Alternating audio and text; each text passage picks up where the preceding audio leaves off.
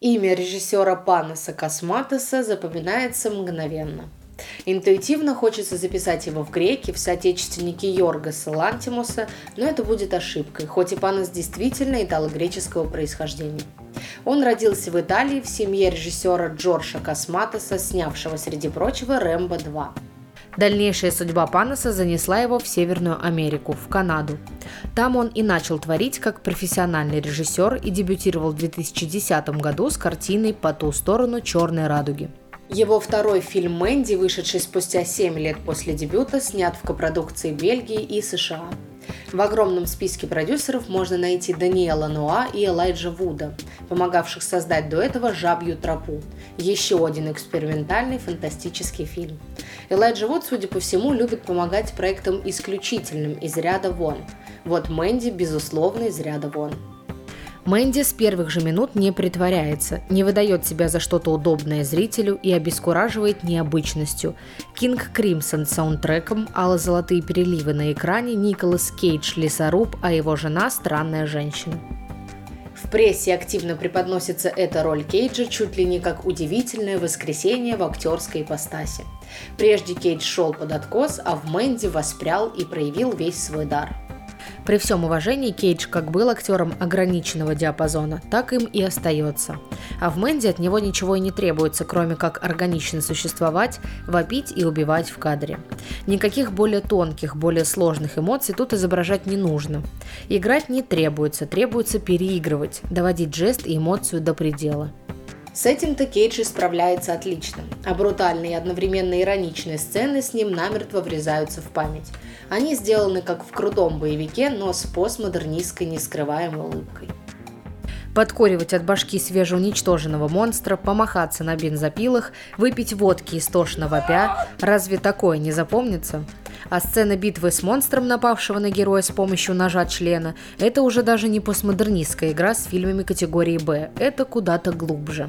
Во время этой кровавой битвы на экране старого телевизора, который смотрел монстр, периодически падая головой в гору кокаина, заботливо идет порно. Панас Косматос делает все с оттягом, а пошлости чудом удается избежать. Мэнди – кино предельное. Режиссер тотально погружен в прием.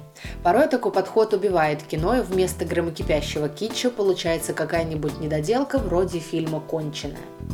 Если конченая играется, пытается быть стильной и современной, то Мэнди делает все тотально, так как не делает сейчас, антисовременно.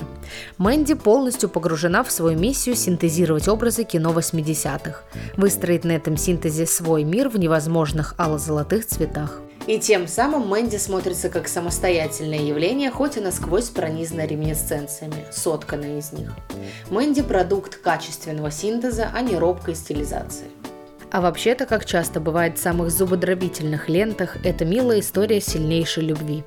Жил лесоруб Кейт счастливо со своей возлюбленной Мэнди.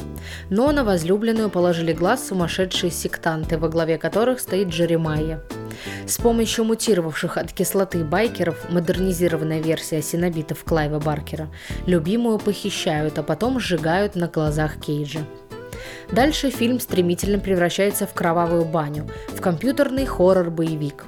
Герой бродит по локациям, как по уровням, собирает себе боевой арсенал и крушит головы врагов. Кого убьет с помощью цепи бензопилы, кому отсечет голову своим красивым, блестящим, свежеотлитым топором, кому просто расплющит череп могучими руками. Конечно, не забывает герой и принимать допинг, который находит у врагов. Обогренный кровью, в конце он безумно улыбнется своей Мэнди. Это все ради нее, ради их любви. Жаль, что Мэнди уже не воскресишь. Произведение это замечательно простое, редуцированное до своеобразного кибермифа.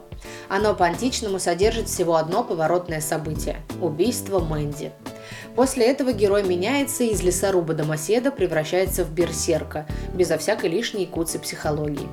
Такая сюжетная ветхозаветная простота освобождает, если угодно, кинематограф, а драматургия теперь занята не сомнительной психологией и плетением ненужных мотивировок, но помогает режиссеру остроумно выстроить и смонтировать безумный мир. Космата ставит фильм как большую программу с обязательными номерами – боями. К обязательным номерам подходит, если не с оригинальностью, то с ироничным перепрочтением классических примеров. Все в этом фильме ради и во имя формы. Во имя залитого кровавым туманом экрана, героических проходок Кейджа и красивейшего отсечения головы очередного упыря. Форма в этом фильме и есть содержание, форма первична. Мэнди идет на небольшом количестве экранов. Видимо, без Кейджа и этого не было бы. Есть еще один повод сказать спасибо звезде за роль в этом фильме. Что вы увидите, если отважитесь посмотреть Мэнди? Игру с жанром, самостоятельный богатый киномир автора, который он сам выпарил из чужих миров. Соорудил из ошметков героев класса Б своих героев. И все, в общем-то, получилось. Арджента, Кроненберг, Карпентер, Баркер, эстетика эротических фэнтезийных обложек, анимированные вставки, неумолкающий саундтрек. Это варево, переливаясь алым и желтым, спрызгивая кровью и распространяя дух старого доброго фантастического насилия. Это варево смотрится хорошо, оригинально. В этом есть кинематограф, избавленный от искусственно насаждаемых ему литературных кодов, литературных ходов и психологических законов. Вот как может развиваться герой кино. Измениться в момент. Какая тут дуга характера, какие мотивировки. Только святая простота и слепая ярость. Все остальное скажет форма, монтаж, переливы цвета и пульсация света.